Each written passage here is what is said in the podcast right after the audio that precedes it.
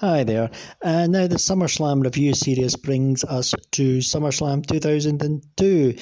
And I'll flat out say this straight away. This quite possibly my favourite ever SummerSlam. It's right up there. Definitely top three for sure at bare minimum. So let's get started and get rolling with this. And this show gets off to a flying start. You've got the very first ever SummerSlam appearance of Rey Mysterio going up against Kurt Angle. Oh, this is a fantastic match. One of the best SummerSlam openers ever. Just no, without a word of exaggeration, this is a tremendous opening match. You've got um, well, Kurt Angle uh, main evented his first SummerSlam a couple of years earlier, but here he is in the opening off by getting off to a flyer. I think Rey had not long joined the company just before this, and what a big, what a great first performance at a SummerSlam from Kurt Angle does win by tap out, but Rey puts in such a great performance though as well. You you just knew he was going to really click with the WWE audience as well, and uh, as it turned out, he did. Because he loves the fans. Oh, Rey Mysterio, legend. So there you have it. Kurt Angle, Rey Mysterio, brilliant first match. I mean, well, let's get to the second match. You go to Ric Flair against Chris Jericho. Uh, this was really damn good as well. this is pop. Look at the talent you've got in the first two matches, and this is really good, really fast paced. Ric Flair ends up winning by submission. I think it was a submission match actually, because I was watching it with the sound off, and it said something about submission match on the little thing on Daily Motion. So vaguely remember. I do remember watching this before. So uh, Ric Flair wins by submission. So there you go. You could argue it's a bit weird that Jericho was main event in WrestleMania a few months earlier and then getting jobbed out to like an 80 year old, but whatever it is. What I'm only joking. He, he wasn't 80 year old at that time, or he's not even 80 year old at this time. But still, there you have it. Ric Flair.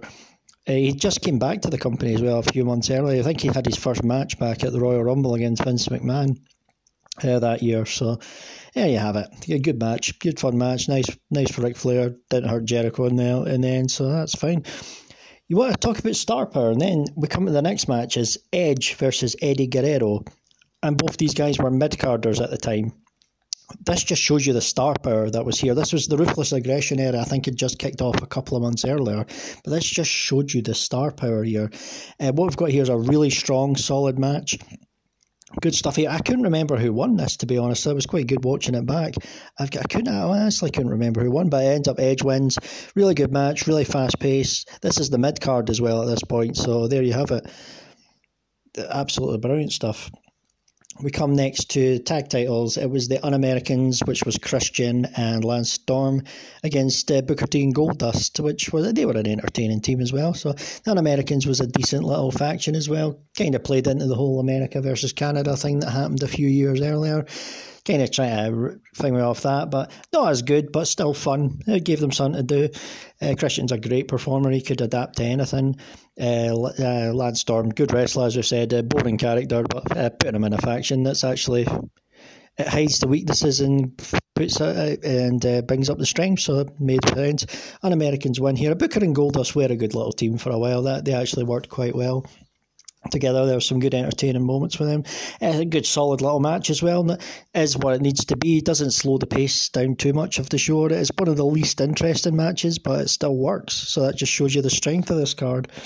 Uh, coming up next, RVD against Chris Benoit for the Intercontinental title.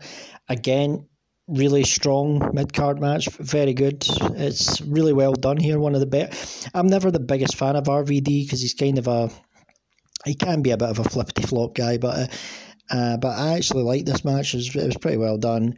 He wins, uh, good, and the uh, the charisma mur- the charisma vacuum murderer loses the title, so that's good. Then, so there you have it. RVD, good stuff here. Very good match. We come next to the Undertaker versus Test. Uh, the Test was also part of this un-American faction, so um, and it kind of made sense. Um, Undertaker was the American badass, so he goes up against them, so that made sense. Uh, again, this is a solid match. This is, again, one of the lesser matches on the card, but it's still thoroughly decent. It's pre- pretty good. Nothing great here, but it's more than decent. So it's good to see Undertaker here a bit better than what they've been doing in previous years with Undertaker, even though it's nothing great. And uh, a nice run out for test here and things. So yeah, Undertaker actually won with a tombstone as well, which was uh, rare in these days because he was usually using the last ride. So, uh, but all in all, yeah, fine, yeah, not bad at all. But where where this really sends this paper, as good as it's been so far, which really sends this over the top is the double main event, you could call it. The last two matches. Uh, Shawn Michaels versus Triple H in the unsanctioned street fight. This Shawn's first match since WrestleMania 14, so that was what going on four and a half years near enough when he came back. You do wonder, oh, is he going to miss a step? Is he going to be the same? I'll tell you, when Shawn's come back from this on was the greatest comeback I think I've seen. He came back just as good, if not better than ever. Some this match might well be my favourite ever SummerSlam match. Without any word of exaggeration, this is a fantastic match. Absolutely brilliant. The storyline going into it, everything about it, the way it's laid out, it's just so fantastic. Absolutely brilliant the emotion involved. It's got everything, everything that pro wrestling should be, which is kind of frustrating when you see that Shawn and Triple H are producers in NXT and they're making these boring shows just to please the nerds. It's like, honestly, you know, they should they should know better, and deep down inside they do know better, unless they're really desperate to get down with the cool kids. Whereas these NXT dorks, the uh, obsessed dorks, are anything but cool kids. But there you have it. But anyway, enough of that. This match was fantastic, absolutely brilliant. The way Shawn wins it, kind of wins it with a roll up actually, where he versus a pedigree, which which you could argue is a bit odd, but you know it is what it is. You could argue because as well one one thing I really liked about this because it was an unsanctioned match. He didn't actually come out wearing wrestling tights. He just wears like a vest and jeans as a for a street fight, which is fine. Which is actually a nice little attention to detail. Although he does come out with all these little chaps and all that before it, but you know we'll ignore that. But that was a nice little attention to detail. Um, one thing I would say about it is the after the match, you know, Triple H hits Shawn with a sledgehammer and he gets uh, like stretchered out, which is fine, which is to write him off for a few months because he comes back for Survivor Series to win the Elimination Chamber. But they could have, I don't know, this could have been. I know why they did it, but it might have been better if they'd maybe just did it as an angle the next night on Raw. Shawn's doing a victory promo and then Triple H just attacks him.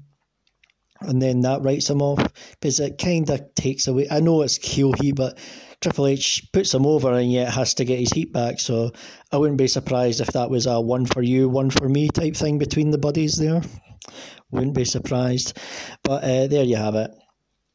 They could, they could have still done it the next night and let Shawn have his moment and the crowd have their moment. But, ah, well, there you go. Doesn't take any away, away from the match itself. Possibly my favourite SummerSlam match ever. And finally, we come to the main event Rock versus Brock Lesnar. As far as I'm aware, this is the only time they've ever. They might have had a tag match or something in the build up, but this is the only singles match ever between The Rock and Brock Lesnar, and it's a doozer. An absolute doozy.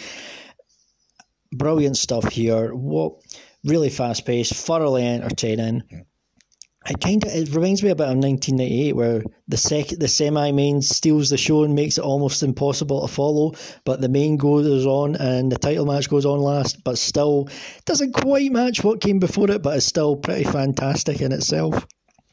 And in all honesty this is a f- fantastic match. Absolutely love it. Brock Lesnar wins here pretty much clean because there is a bit where he cheats about midway through the match when the referee's distracted by Heyman and he hits a rock with a chair, but it doesn't play into the finish at all because a lot of other stuff happens.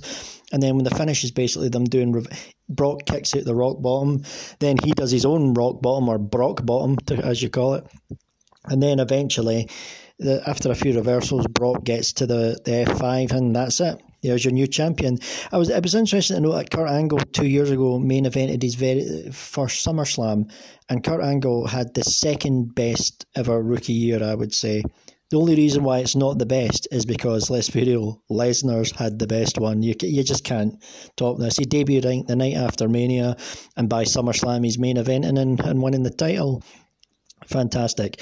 If you this is one of those the biggest match in many ways they could possibly do ever at a WrestleMania. If you ever wanted to do a big marquee match again, uh, of course you've you've got problems. You haven't got crowds, and who knows when we'll get a decent amount of crowds back for a, or even a decent amount of crowds back. But uh, Rock versus Brock, if you ever did it again, it's only ever been done once. What? What was this like? 16 years ago now. You could sell a lot or sell a lot of pay per views or network subscriptions for that if you did it again.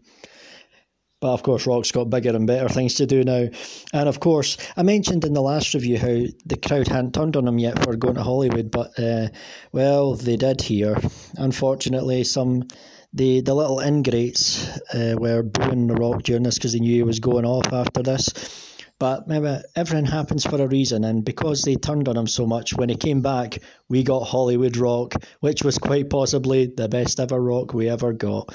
So everything does happen for a reason. So going back, I've always sort of been between 2002 and 98 as the best SummerSlams. So this one, absolutely great. There's nothing bad on this show even the lesser matches are still quite good and quite enjoyable. So this this is a fantastic show. The two main events absolutely nail it. If it, even if it's not quite the best SummerSlam, I, I couldn't, I wouldn't saying nailing it down to a best ever would be very difficult. But this is top three minimum. As I said before, a real joy watching this. So, SummerSlam 2002, if you have never seen it, do yourself a favour, watch it. It's awesome. And one of the things I should other point out as well, uh, a couple of months earlier, this is where Austin took his ball and went home. Uh, and Hogan was uh, put out for a while. I remember in the build up to this, uh, where Brock Lesnar giving the bear hug, and I don't know why, what the reasons why he was off. I don't know if he actually was injured or just left for a bit. I don't honestly know. But here's the thing: you come to this show, Austin and Hogan, who are are not on this show, and you don't miss them, not one bit. That just showed you the depth that they had during this time. So a great time in wrestling, fantastic, absolutely loved this. SummerSlam 2002 is a classic.